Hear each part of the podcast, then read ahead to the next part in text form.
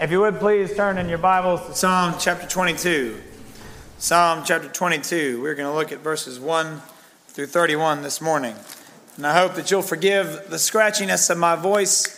Um, it was all fun yelling at Quest. No bad yelling. They were very well behaved. So it was all a lot of fun yelling, like, go, you're doing great, keep going. So I don't have much of a voice, but please bear with me. So now let us turn our attention to the reading of God's holy and inspired word. To the choir master, according to the doe of the dawn, a psalm of David. My God, my God, why have you forsaken me? Why are you so far off from saving me, from the words of my groaning? O oh my God, I cry by day, but you do not answer, and by night I find no rest. Yet you are holy, enthroned on the praises of Israel. and you our fathers trusted. They trusted, and you delivered them. To you they cried and were rescued. In you they trusted and were not put to shame. But I am a worm and not a man, scorned by mankind and despised by the people. All who see me mock me. They make their mouths they make mouths at me. They wag their heads. He trusts in the Lord. Let him deliver him. Let him rescue him, for he delights in him. Yet you are he who took me from the womb, who made me trust you at my mother's breast. On you I was cast from my birth, and from my mother's womb you have been my God. Be not far from me, for trouble is near, and there is no and there is none to help. Many bulls encompass me, strong bulls of Bashan surround me. They open wide their mouths at me like, ravine, like ravening and roaring lions. I am poured out like water and all my bones are out of joint. My heart is like wax, it is melted within my breast. My strength is dried up like a potsherd, and my tongue sticks to my jaws. You lay me in the dust of death, for dogs encompass me. A company of evildoers encircles me. They have pierced my hands and feet. I can count all my bones. They stare and gloat over me. They divide my garments among them, and my clothing, and for my clothing they cast lots. But you, O Lord, do not be far off. O you, my aid, come to me and be my help. Deliver my soul from the sword, my precious life from the power of the dog. Save me from the mouth of the lion. You have rescued me from the horns of the wild oxen. I will tell of your name to my brothers in the midst of the congregation. I will praise you. You who fear the Lord, praise him. All you offspring of Jacob, glorify him and stand in awe of him. All offspring of Israel. For he has not despised or abhorred the affliction of the afflicted. He has not hidden his face from him, but has heard when he cried to him. From you comes my praise in the great congregation. My vows I will perform before those who fear them. The afflicted shall eat and be satisfied. Those who seek him shall praise the Lord. May your hearts live forever. All the ends of earth shall remember and turn to the Lord. All the families of the nations shall bow, shall worship before you. For kingship belongs to the Lord, and he rules over the nations. All the prosperous of the earth eat and worship. Before him shall bow all who go down to the dust, even the one who could not keep himself alive. Posterity shall serve him. It shall be told of the Lord to the coming generation. They shall come and proclaim his name, his righteousness, to a people yet unborn, that he has done it. The grass withers and the flowers fade, but the word of our God will stand forever. Let us pray. Thank you for your good mercy, Lord. We thank you for your word. Lord, we pray that you would enlighten our hearts and our minds to the truth of your word by the power of your Holy Spirit. We pray that you, we would come and that we would see the Lord Jesus Christ high and lifted up. We pray that the sheep would hear the voice of the Good Shepherd and that people would be called to repentance. We pray that you would meet with us in a very real and a very special way. We pray, Father, that you would speak, for your servants are listening. And we ask these things in the name of the Lord Jesus Christ and through the power of the Holy Spirit. Amen. You may be seated. So there is nothing more frustrating and nothing, uh, uh maybe nothing more universal than uh, asking for help and getting nothing back but silence.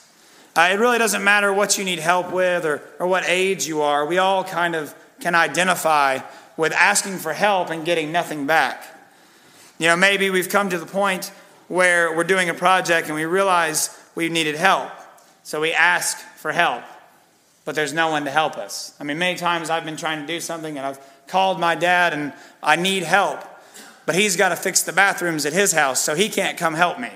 He's got stuff to do at his own house, so he can't come and help me. Maybe you needed, uh, maybe you had to call someone and you were on hold for hours and hours and hours. There's nothing, I don't think, in the world more frustrating than being on hold for like three or four hours. And then you finally get so frustrated that you just hang up and you say, I don't need it anyway. Or maybe you need help with homework.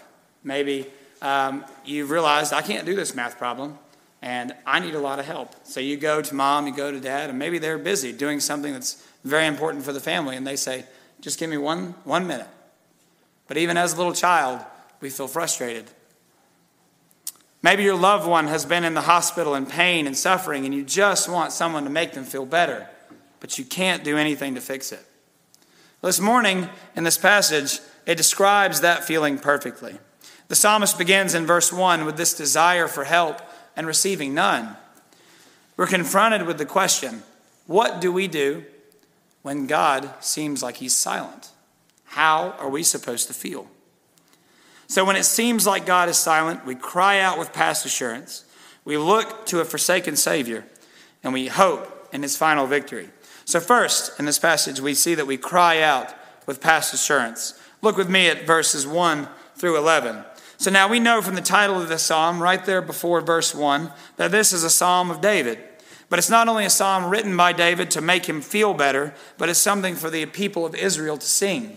He dedicates it to the choir master and he tells them exactly what tune they're supposed to play.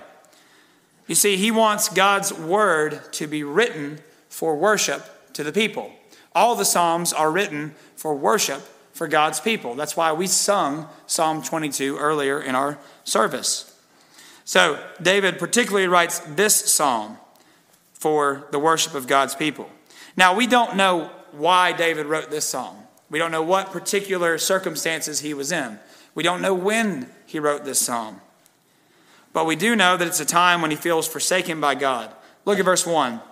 He says, My God, my God, why have you forsaken me? Why are you so far off from saving me from the words of my groaning?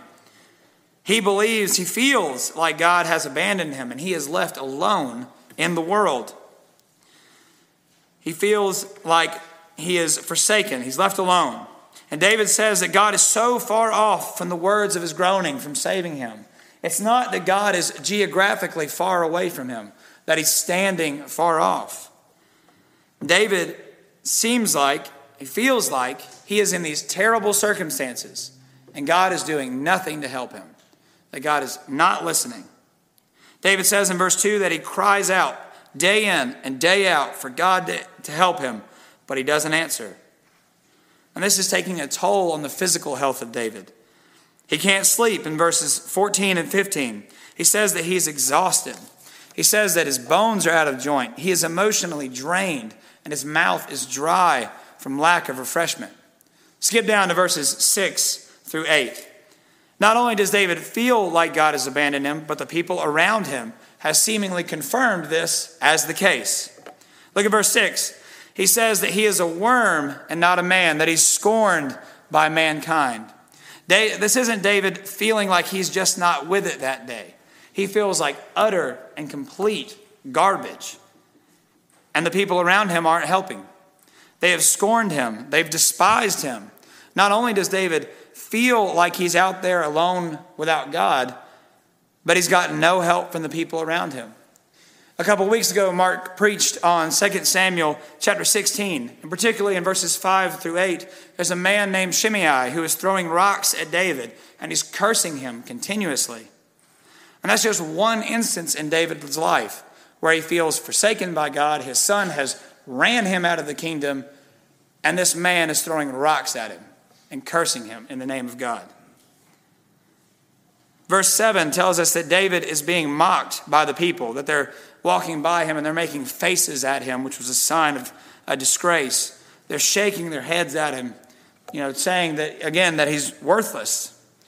They're holding him in disgust. And then we have the ultimate insult from the people. Look at verse 8. They mockingly say, Well, he trusts in the Lord. Let him deliver him. Let him rescue him, for he delights in him. First, look at the name that they use for God. It's the covenant name of God, it's Jehovah. These are God's people. This is the church. The church is telling him, Well, you trust in God. Where's he at?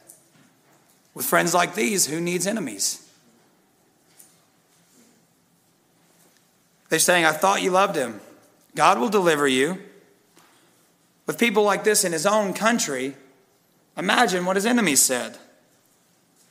Instead of building David up, praying for him, seeking to help him in his time of need, they take a chance to mock him to his face and talk ill of his trust in the living God. This adds to the feeling of abandonment that David already is experiencing. You see, if we already feel as though the Lord has abandoned us and God's people treat us so poorly, what are we to think but that we've been totally abandoned by God? But David tempers his experience with what he knows to be true. Look at verse 3. David says that though he feels like God has abandoned him, he knows that God is holy, and he knows that God is enthroned on the praises of his people. David confesses that his present circumstances hasn't changed anything about who God is. God is the Holy One that has promised to be with his people forever. If God is actually holy and he is truly who he says he is, then David can't be truly abandoned by him because God promised that he would be with his people. David knows that God sits still enthroned upon the earth, that he is in control of all things. Again, in 2 Samuel 16, David confesses that. Right after Shimei curses him, as Mark told us, there's a man that says, uh, King, let me go and kill this dead dog. And David says, No, what if God told him to curse me? David confesses that God is in control. And then in verse 4, David tells us how he knows that our present feelings don't somehow mean that God has forgotten us and taken his love away from us. Look at verse 4. He talks about how our, in you our fathers trusted. They trusted, and you delivered them. When they were in Egypt and they cried out to God for years, for 400 years, don't you think they might have felt forsaken? When people grew up, lived, and died for generations under Pharaohs, don't you think they might have felt like God wasn't listening? But you see, the Hebrew is emphatic here. David is crying out to the holy God, enthroned upon the praises of his people, that his fathers did. They cried out, and the Lord rescued them. They were not put to shame. And David is encouraged by the past faithfulness of God to his people that he has heard of in God's word. David wasn't there, David didn't see it. He read it in Exodus, he read it in Numbers. That's how David was encouraged. He's encouraged by also his past faithfulness, uh, God's past faithfulness to David. Look at verse 9. He says that the same God that was with his fathers was with him from the womb. As a baby nursing with his mother, God was there for him in, in verse 10. He confesses that God has been with him from his birth, that his parents, in faith, cast him upon the Lord. You see, David pleads for the same faithfulness that God had for him in his early life and in his people's life to be with him now when he feels forsaken. So in sports, there is this sense of compounded uh, accomplishment. Um, the team may have won the Super Bowl, the World Series, Stanley Cup, NCAA, ACC, so on, SEC, so on and so forth. But it might not have necessarily been the team that's there now. Like I like the Tar Heels, but they're terrible right now. And so they've won many tournaments. So I can say, yeah, you know, we still got that time when we won that tournament. I like the Braves, but they haven't seen a World Series in a, good long while. So I can say, you know, we still got that one in 95. We won it. It might not be the team that's there now, but the Braves won it. In a much greater sense, there is this compounded sense of God's faithfulness to his people.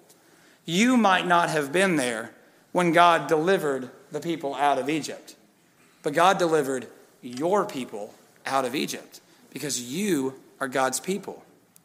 See, when we are experiencing what the Puritans called the dark night of the soul, we need the encouragement that God hasn't cast us off completely because we might feel like He has. And those times we gain that encouragement in two ways remembering how God has helped His people in the past, and remembering how God has helped you in the past. My grandfather, who I never met, but was a very wise man, he said, You might not always feel like God is there, but God is always there. It doesn't matter.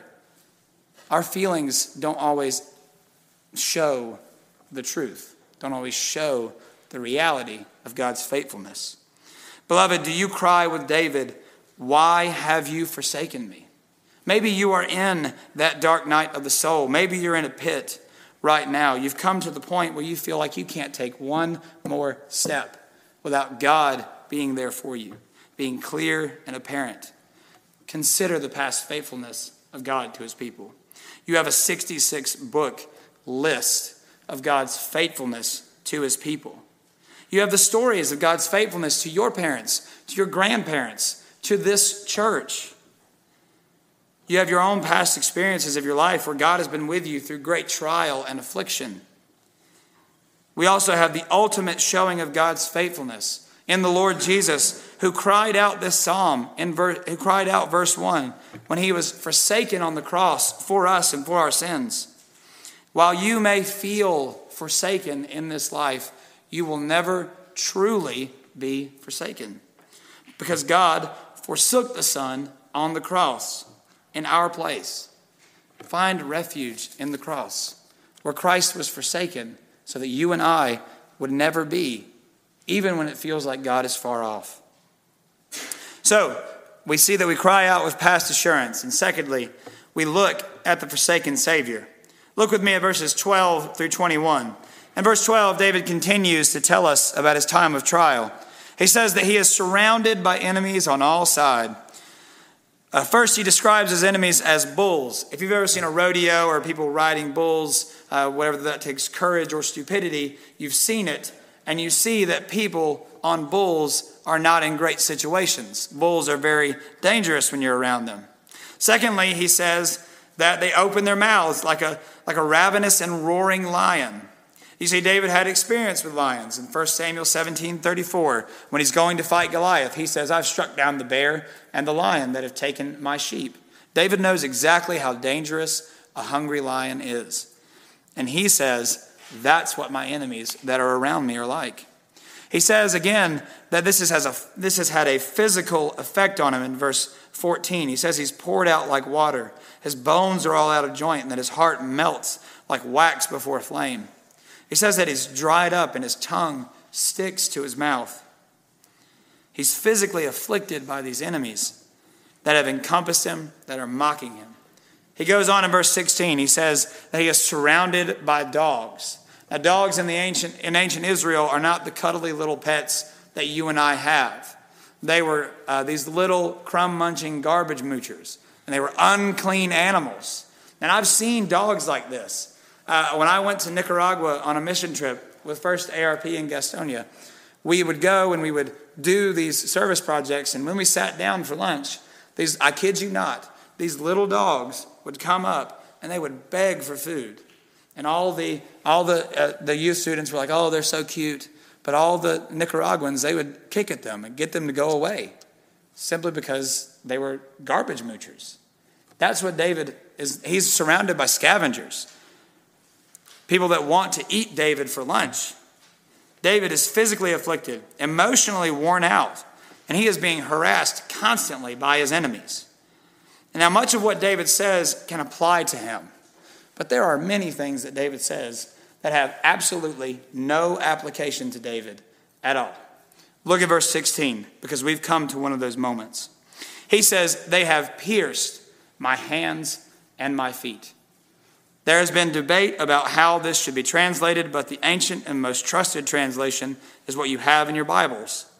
What says, They have pierced my hands and feet. But the thing is, David never once in his life had his hands and his feet pierced. Now, he went through a lot of stuff, but he was never pierced in his hands and feet. So this has to point to someone greater. Let's look back at verse 1 before we come back to 16. David writes, My God, my God, why have you forsaken me? Jesus screams this on the cross in Matthew 27 46. In verses 6 through 8, David says that the people scorn him and they wag their heads at him. They say that he trusts in the Lord, let him save him. Again, in Matthew 27, verses 39 through 43, the people mock Jesus. They wag their heads at him and they verbatim quote Psalm 22 8. David says he is surrounded by a company of evildoers. Jesus was crucified between two criminals and he was surrounded by people that wanted him dead. David says in verse 15 that his tongue has stuck to his mouth. In John 19, 28, Jesus cries out, I thirst on the cross. Christ's bones were not broken on the cross so that verse 17 would be fulfilled. Verse 18 is fulfilled in Matthew 27, 35 when the soldiers cast lots for Jesus' garments. Don't we see this psalm is about Jesus? It's not about David. This psalm is about our Savior the one who was forsaken by the Father, so we never would be. He is considered smitten by God, as Isaiah, as Isaiah 53 says.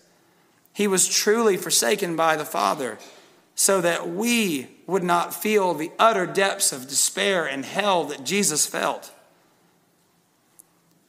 So that we would know the blessedness of what it means to be a son and a daughter of the living God. You see, David is a prophet, and he cries out in verse 19 for the Lord to be with him, to be near to him, to be his help, to aid him quickly. Look down at verse 21.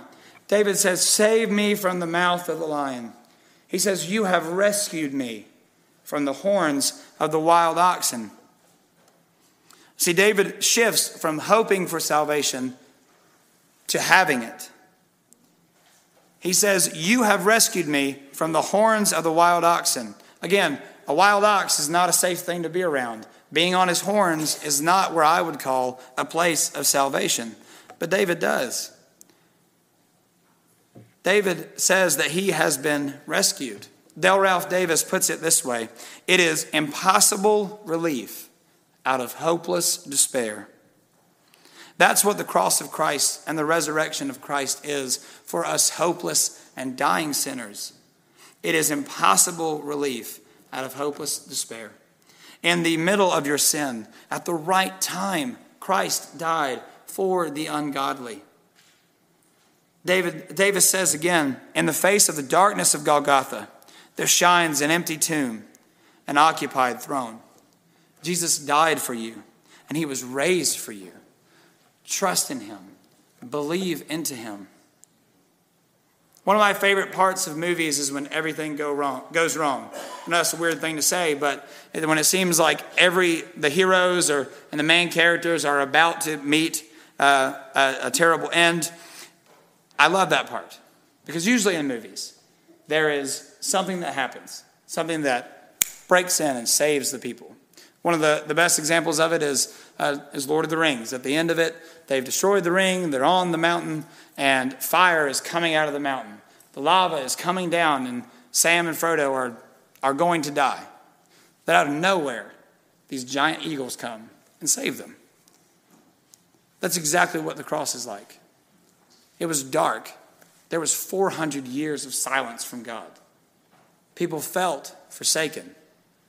Then out of nowhere, there comes Jesus on the cross for our sins and resurrected and sitting on the throne of heaven. When all seems lost, Jesus saves us. Have you ever trusted in Christ? Have you ever felt the hope of Christ? Perhaps this morning you have been convic- convicted of the weight of your sins and you feel like there is no way out. Repent and believe in the Lord Jesus Christ, and you shall be saved. Perhaps you are a Christian and you are in a time of hopeless trial or affliction, and you think that nobody knows how you feel. Beloved, Christ was forsaken. He didn't felt forsaken, feel forsaken. He was forsaken by the Father so that you never would be. He knows greater affliction and suffering and trial than we ever will or ever could. Jesus Christ literally felt hell for you and for me.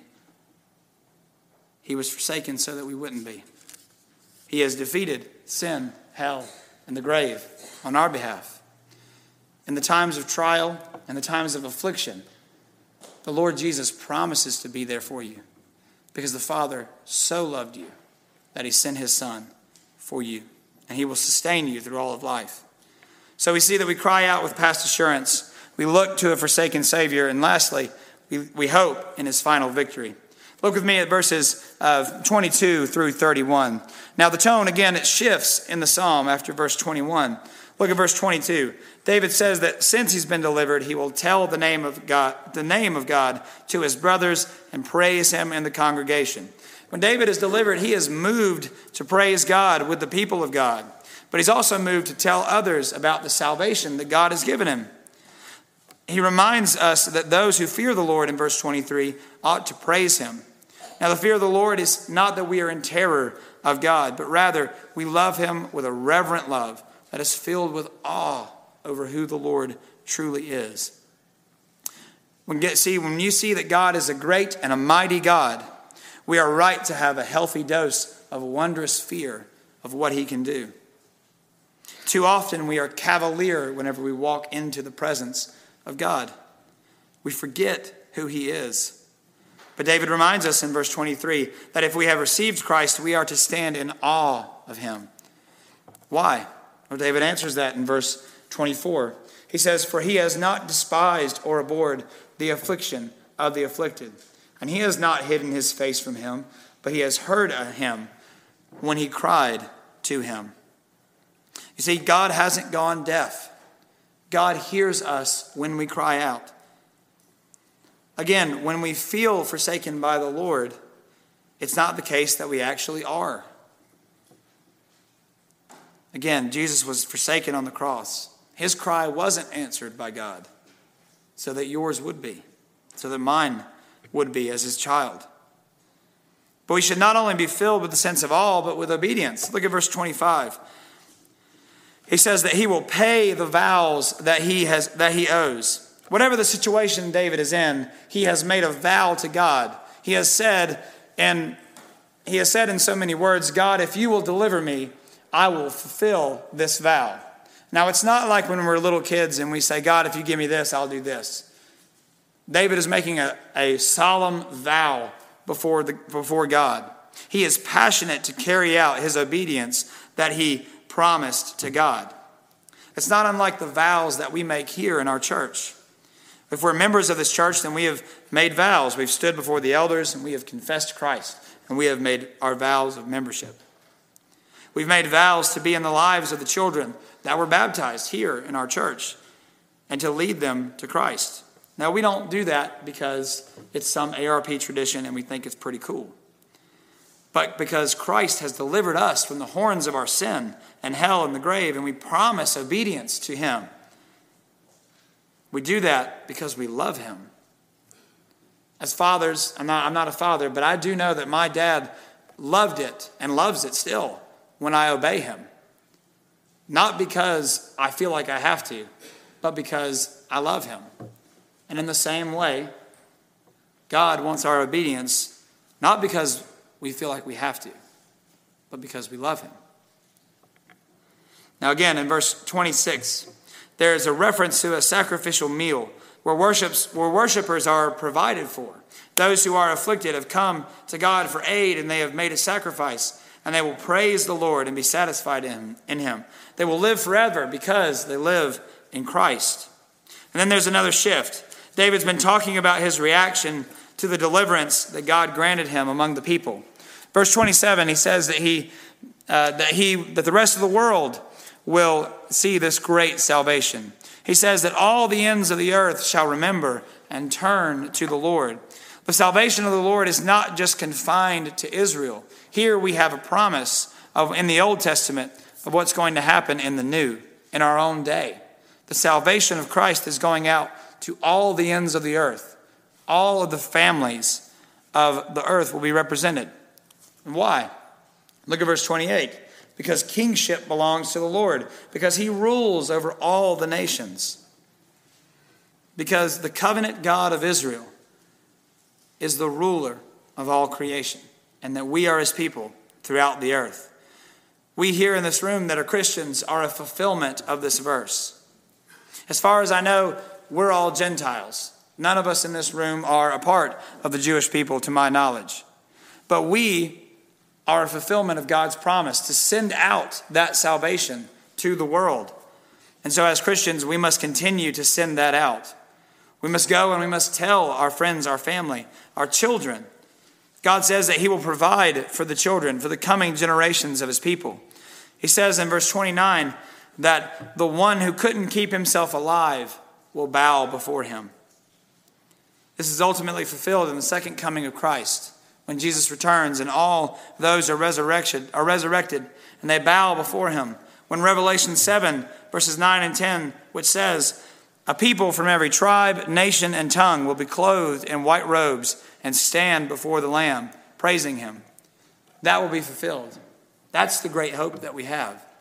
When you feel forsaken, when you feel like no one is there for you, when you feel like the world is winning, remember that they don't win. The Lord wins. That is his final victory. We can hope and we can trust when we are inflicted that the Lord will return and he will turn all things that are wrong to right. Now, again, a universal experience of life is usually is getting a present. Uh, it doesn't matter whether that present is for our birthday, whether it's for Christmas, you know, an anniversary, or just because. Most of us, we know what it's like to receive a gift. And when you do, after we have oohed and awed over that gift, we kind of want to tell everyone about it. I remember when I was a kid getting Christmas gifts, we would go from my parents' house to my grandmother's house, and we would take the Christmas gift, whatever our favorite one was, we would take it to our parent, to our grandparents' house. To my mother's great chagrin, because she was concerned that we were going to lose it with all of our cousins.